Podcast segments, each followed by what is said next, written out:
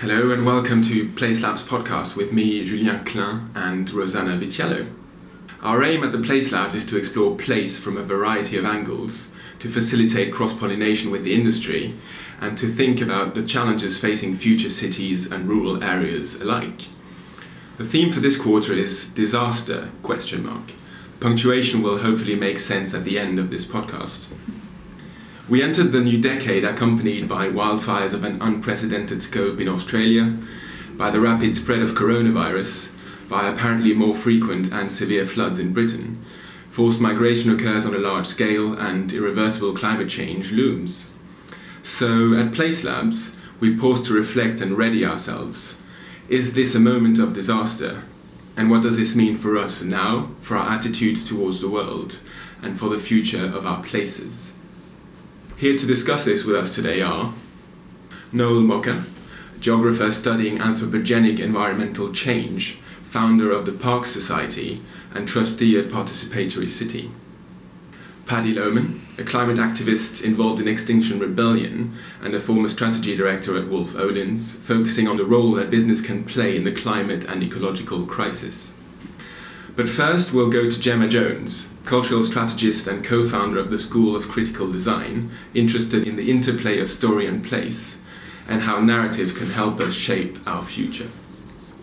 So, Gemma, you're a semiotician and you've looked at how different cultures have represented disaster throughout history.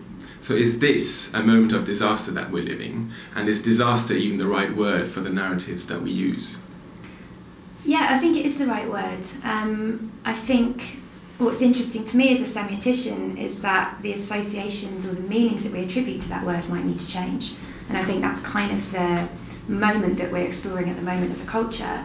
So I think, yes, disaster is the right word, but disasterness is a lot slower than maybe we imagine. I think we think of disaster as being event based, as kind of sh- sudden or shocking scenarios or events, but actually, we're kind of living in a very long, drawn out era of disaster, both from an ecological point of view, but also from a cultural point of view. Um, and if we think about, say, the indigenous people of the Americas, centuries ago when the Europeans arrived, that was a disaster. You know, 95% or so of them died. So I think it's about re. Um, reimagining or exploring what disaster really means and thinking about our role in creating it as well as being potential victims of it. Mm-hmm. But we might think of, of disaster as a, as a sort of post facto word, as something that describes something that has already happened mm-hmm. and the consequences of that event. Say a plague, or you know, you mentioned Europeans arriving somewhere. Um, do we have to imagine now, in order to act, do we have to imagine disaster and its consequences before it even happens? Yeah, I think we do. I mean, I sort of think of ourselves and what we've made as being kind of disastrous. You know, like the system is the disaster. It's not that uh, disasters are a side effect of the system. Um, and I don't mean that to sound like we're all to blame or that we should kind of feel um, ashamed or scared. I think we need to kind of own it um, and think about how we can adapt to it. Hmm. How can we adapt to it? That is a very good question. and I think that's something that um, needs to be kind of slow, considered, it needs to be evolving. You know, the disaster event or the disaster era that we're living through is, is a slow one, as, as I've mentioned. So I think our responses need to kind of follow that, mm. that tack. And um, I don't think it helps us to catastrophize too much. I think a lot of people are paralyzed by a kind of fight or flight response which leaves them sort of numb and stuck. Mm. So, how can we find narratives where we say, okay, this is what we've created, this is what we're living through, so what are the sort of adaptive models that we can create? And I think those will be, you know, culturally contextualized as well. So, they're going to look different for different communities and different populations. But do we also not need to um, do we need to feel the consequences of disaster as, as, as a catalyst for action, as something that actually pushes us out of the of the status quo and of our complacency as well. So, for example, if you think of, of coronavirus, yeah. what does it take for someone to self isolate? You know, do you have to experience it yourself, or is it enough to be to be told about it? Yeah, I think we do need to experience those things. I think that data and studies and research and kind of facts. They, we've known about this stuff for a really long time and it kind of hasn't worked. And I think that's because the story isn't as catchy as other stories around identity or around growth or productivity, which are clearly kind of the actual disastrous things. So I think that we need to get into the embodied or experience of what disaster might mean, what we might really lose. And some of that stuff might operate at a kind of sensory or emotional level um, rather than just the kind of cold, hard data, which we, we need and we need to observe and honour it. But we need to find the emotional stories and the points of kind of human connection that really resonate with people. We'll maybe come back to that in our discussion later as well. But um, now, Noel, you're, you're coming from the point of view that the Western approach to space and place perpetuates risks mm. rather than prevent them and actually even creates unforeseen disaster. Um, could you expand on that a bit?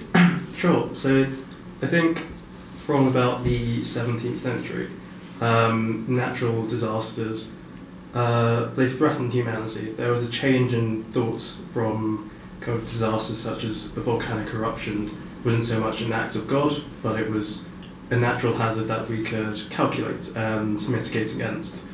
And I think the technologies that arose and also the ways of thinking that arose during that period during the Industrial Revolution, for example, the rise of rationalism and empiricism, began to organise society around these risks in a way in which to control them.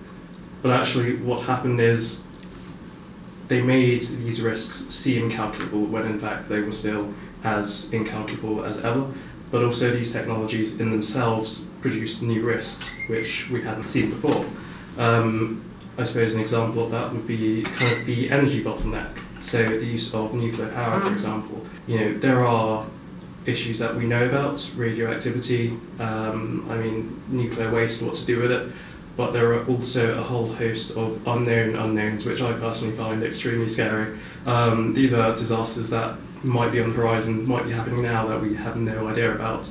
Um, so that's what I mean by society's approach to disaster kind of perpetuating old disasters because actually they're still very existent. And as Gemma you mentioned, we now kind of live in a in a society of kind of this perpetual slow disaster, but we also live in a period of just perpetual preparedness because we, we don't know when these disasters are going to strike. They might be happening now, they might have already happened. Um, it's it's this invisible risk which Ulrich Beck, which you may be familiar with, speaks about. It's you know society is risk but you've also done some work on sort of Anthropocene and, and mm. deep time thinking. So is there something that we can learn from looking at, at the mm. past in that respect? And is there is there a pattern that emerges around disaster that can maybe indicate some of these mm. things? Yeah, I think the way we've thought about our relationship to to space and place is is fundamentally wrong. That's likely quite strong, but um, I think it's it's been very linear over the course of not human history as a whole, um, but especially since sort of the Industrial Revolution with thoughts about you know nature and humanity, when we all know it's it's all one, um, but also this idea that we can control nature, that it's this bilateral relationship between us and everything that isn't us, the non-human. Um, I think a really kind of productive approach would be actually to consider kind of our relationship with the non-human not as a bilateral one in which we can tame and control the non-human, but actually think about space as, and place as kind of nodal. Um, each part of the node, be it kind of an inanimate objects, a non-human being, a human being, and I, I think if we if we thought about place in those terms, giving things uh, almost equal agency, I suppose, um, because not everything does have equal agency, but appreciating the fact that different things have varying amounts of agency, um, we can produce kind of much more collaborative spaces. And I think that would be a step towards producing a much more sustainable future and also approaching disaster in a much more sustainable way. I think we'll come back with to agency and, and roles um, with Paddy, because Paddy, you're involved in, in Extinction Rebellion, so most of us will be able to guess your take on our current situation. Um, and those of our listeners who'd like to know more can find all the information on Extinction Rebellion's website. But you're also a strategy director, and, and I'm interested to know Um, can we think about this more as a time of crisis in the medical sense that that means the phase of make or break? And if so, then what are our opportunities to find a cure? Yeah, I think it's a, it's a great way of framing it. Um, and the basic reality is we don't need to find a cure. We have the cures. The cures are there. We know what they look like. We know how to do them. We just need to go and do them. Um, so uh, I think quite a good way of thinking about this is uh, people have to live with cancer. Right? Often you can't always cure cancer, um, and, and, they do so with an increasingly low quality of life. And this situation we're in is not about living with cancer. This situation can be about and should be about curing that cancer and doing so in a way that makes life for everybody on the other side of that better.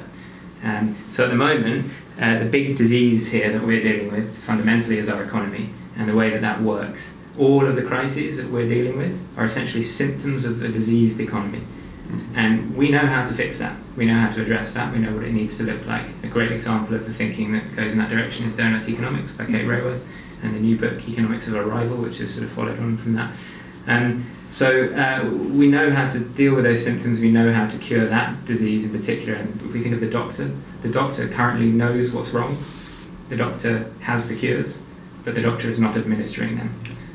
So how, so do, how do we administer them, and who administers them? Who is the doctor? It's all of us, basically. So I mean, the, the economy is uh, is something we can design, and we don't tend to think of it like that. We have this old way of thinking about about being laws and science, and it isn't. It was thought of in that way because that's what the people who are the original economists wanted to think of it as because they were sort of envious of people like Newton at the time, the scientists who had laws and so on. Uh, the economy is not, it's a much more organic thing, it's a much more, uh, I guess, unpredictable thing, it's a much more human thing.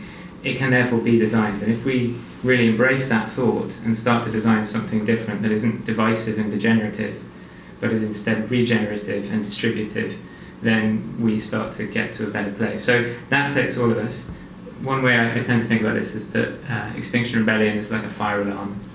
Right? It's been ringing to draw our attention to the fact that there's a fire.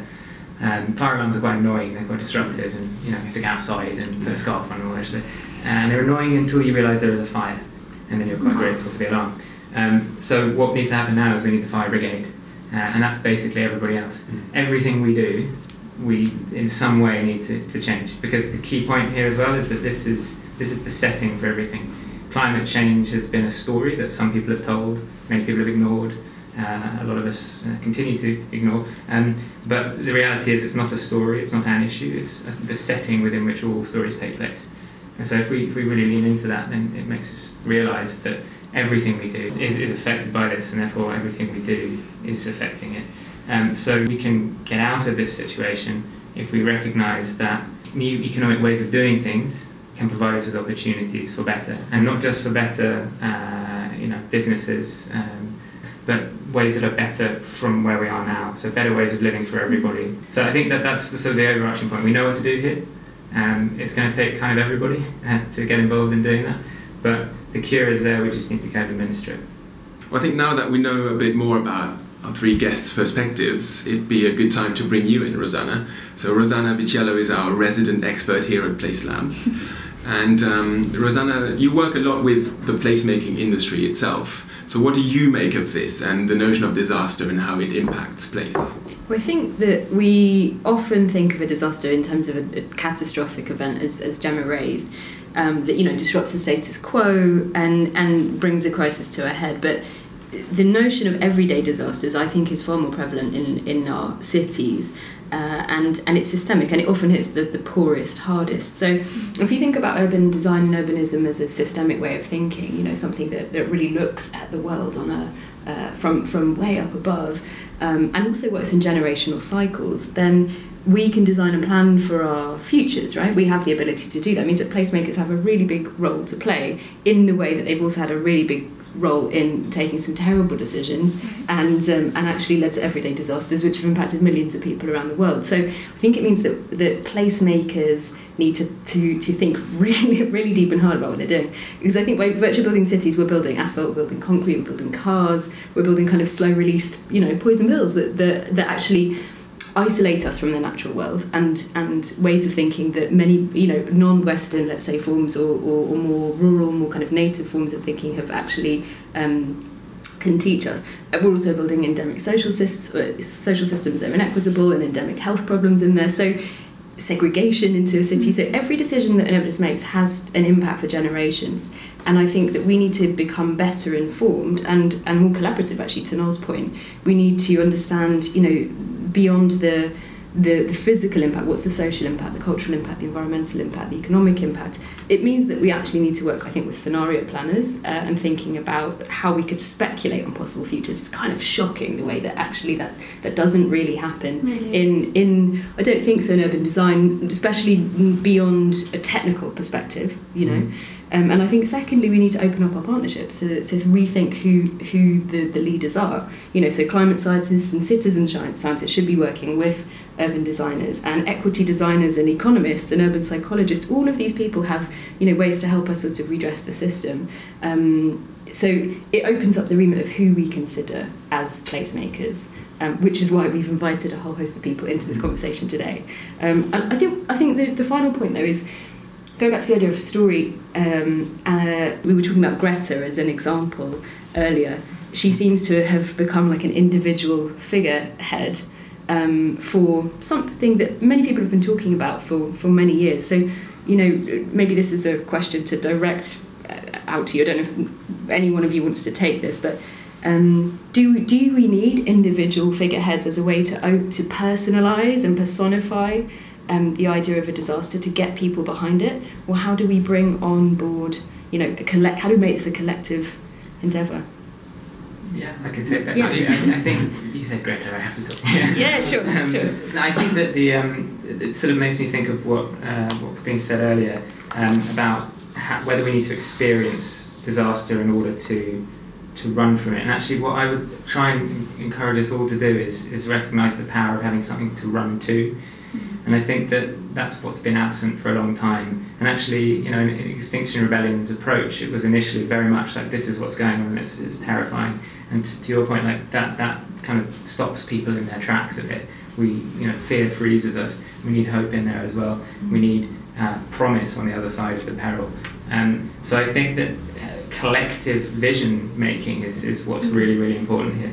Making, and this is happening, right? The, there's a, book written by Christiana Figueres that's just come out, and Tom Carnac, who were behind the Paris Agreement, um, looking at what what future are we going to choose for ourselves, and what does that look and feel like? And there's excerpts in it in places like Fast Company. What does 2050 look like if we do all the things, all those cures that we know we have, have to do already? What does that start to look and feel like? And that's what we need for people. We need something for them to go and fill the hole that's missing in their lives at the moment, which is causing them to, you know, vote for slightly dubious things in the world. Yeah. Is but is, is a figure like like Greta from a semiotic point of view and from a narrative point of view is that really helpful or how what what do you make of it, Gemma? I think, I mean, I think of Greta as being, I, I kind of call her our little sister as opposed to our big brother because she sort of feels like she's kind of looking, watching us and reflecting ourselves back. Um, and I think, you know, a figurehead like Greta is a sort of totemic image in our society, right? She's a symbol for, for a community and for a way of thinking. Um, and we've always had these figureheads. We've always had the archetypes or the leaders or the symbols or the totems that we organise ourselves around. So, um, yes, I think it is useful to have um, somebody like that.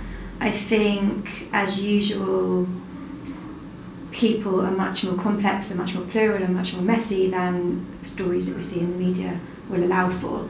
Um, so that's where you get into the the complications. You know, somebody becomes turned off by by the symbol by Greta, and then they're turned off by the whole thing.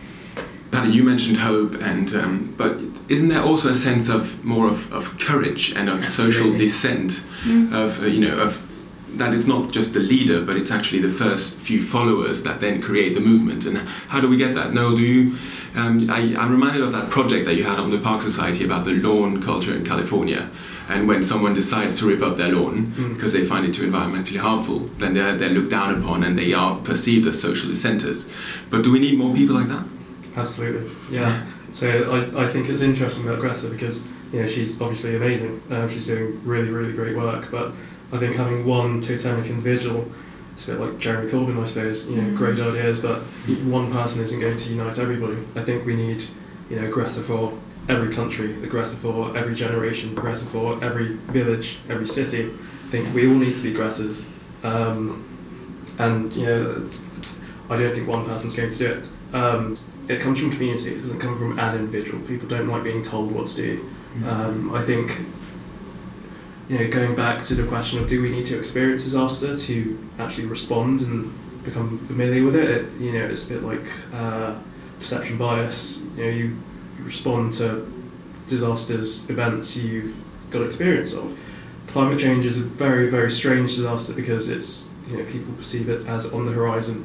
Um, floods happen, you know, hurricanes happen, but they happen in very kind of niche enclaves. They, they don't happen to everybody. It's difficult for everybody to, to associate that with climate change. You know, I, I think we need lots of Gretas, um, lots of Gretas shouting from the rooftops, Yeah. talking about how disa- the disaster is happening in each and every one of our lives in, in its own little way. I mean, in London here, we have a huge kind of epidemic of kind of asthma cases and children dying on the way to school, essentially, because of you know, urban pollution. Um, that is climate change. That is a disaster. But then you said um, people don't like to be told what to do. So how do we how do we then create change if we can't sort of impose it from above? That would sort of lead to participation and placemakers if we try to bring it back to place now. Um, how do we foster participation? How do we successfully get people involved? Do people get involved in par- participatory city? What's your experience? Well, um, I, people do, um, but usually they have to have a reason to. Um, for example, a friend of a friend might have suffered, you know, catastrophic asthma attack in the climate scenario, or another a friend of a friend at participatory city might be suffering from, you know, the lack of you know, state welfare, the lack of a safety net. Um, you know, there needs to be some proximity, but again, I think that's it's a huge challenge we face with the climate crisis because it's so diffuse. It's still extremely difficult, even with empirics, to say, you know, the floods that we've been facing over the last few weeks or the Australian bushfires are a result of climate change. I mean, there's lots of evidence to say it is, but there's also enough evidence out there and enough ambiguity and uncertainty for lots of individuals to say it's not. And even if there wasn't that ambiguity, it's far enough away that a lot of people block it out. But I think that's a challenge we need to face because you know we can't wait for disaster to strike before we, we act. Um, yeah. Just, just, a, just a thought on that. To, to your point, yes, we can't. Um, it will be too late. Mm. So if we're all feeling the real effects, of this it will be too late for us to do anything. Um, but some, a, a really beautiful phrase that I unfortunately can't remember who said uh, who said it, but uh, to think about this and how we talk to people and how we involve them in it, um, is that talking about being better than the apocalypse is quite difficult for people to comprehend. And also, if you're talking about better than the apocalypse, it implies that there's some kind of sacrifice right now, which is going to make their immediate life sort of slightly worse, to make it not way worse later in a way they can't imagine. So a much, much better way of framing it for people is better than Tuesday. And the reality is that so much of the stuff that we can do right now is about better than Tuesday. It's about improving people's lives immediately. And Yeah. going on that journey with people is much, much easier mm. because then they're very incentivized to do the kind of things that you're talking about because they can see them and they can immediately feel them and their lives are better. So? I think it's actually one of the challenges that, um, that urbanism faces is because it works on such long-term cycles. It's to actually find ways to be much more immediate about it and much more personal about it. So um, it, I, I think if you, you know, again, if urban design teams can think of ways to start building in that kind of much more rapid change, which let's face it, is the way that the world moves. It's just that, that, that some built aspects of cities move much more slowly. Um, then I think that they'll be much more responsive to these kind of changes. Uh, yeah, I mean, I would agree with that. I think that, you know, I was mentioning earlier the idea of adaptation, that is something that is fluid and needs to be continually happening. So, how can places allow for spaciousness for that? Mm-hmm. Mm-hmm. And I think, you know, to your point, that these kinds of measures or changes that we need to make need to also be great and fulfilling and joyful. Um, and I think there's an opportunity to kind of recode or reimagine what it means to be human in this Yeah. context. You know, there's a there's an impetus to do that. There's a, there's a great um, I totally agree. That's a great effort right now, and, and Attenborough's going to be talking about this a lot this year around rewilding and the power of Mm. rewilding. And rewilding is uh, is an important thing because it draws down carbon from the atmosphere right massively. In fact, it's 40 times more powerful than if you plant monoculture trees, which is typically what people are doing when they're saying they're offsetting. Um, everything we do needs to both draw down and stop emitting. It's like turning the tap off whilst pulling out the plug in the bath, right? Um, but a great, a great way that cities and, and urban spaces can respond to this is doing that really quickly, really immediately. And there's this beautiful story I heard recently of a young uh, group of kids who were dealing drugs. They were dealing uh, marijuana and you know little bags to people. And this guy has set up a thing where he helps them grow vegetables instead and sell those. Because he turns up and he says, "How much are you selling that bag of you know weed for?" It's like, "Oh, like 15 quid." He's like, "Well, you can sell this bag of salad that you've grown over there for 20 quid. So why don't you do that instead?" Mm. And these kids are now doing this. They're selling, you know, organic salad to restaurants in London and making Nice. more than when they were drug dealers. like, Exactly, exactly. It's making it's making a positive benefit for people. Yeah. Yeah. But what happens if you rewild areas of city, right, as well? That Yeah, becomes that's- really that's my point, interesting. exactly. So it allows for that flexibility and that expansion and that randomness Yes. that Yeah. we're trying to repress. I think it's also interesting in talking about the value that adds is, as you were speaking about earlier, kind of economics is a thing that we have to kind of deal with, and it's about convincing people who actually own that land, especially in cities, that the value that they're producing from that is equal, if not more than what they're doing with Mm. that land now. Mhm. I think that's, I mean, it's the whole question around green capitalism. It's about quantifying the benefit of taking care of the environment, Yeah. um, which for a lot of people isn't as immediate as just profit from rent, for example. Yeah. Um, yeah. A really interesting thought on that is that a lot of the flat roofs in the in the city tend to be owned by councils, and they are no, nothing happens on them at the moment. So they could be a very interesting space to start developing, like you know, allotment style growing of things, etc. Right. So yeah. Did you want to jump in there? Rosanna? Um, yeah, I think I think I think actually the what you've highlighted is that there are cities are quite wasteful. You know what I mean? There, there's there are lots of spaces that are underused, and actually sometimes the cities that are um, suffering the most are those where you have the most vacant land. Um, that could almost flip the script and be places where you highlight how actually the spaciousness, the kind of bagginess, if that makes sense, could be a way to turn those cities into figureheads. Because that goes back to Nor, your point about community and collective, you know, collectiveness. Where can we look around the world and see this happening? How could we mm-hmm. look at Detroit or Barking and Dagenham, you know, which are places that had suffered from actually a lot of blight because because things had moved out, it le- left a lot of space. How could they become, you know, those kind of underdog cities in some ways, the places that we could look to to learn from instead?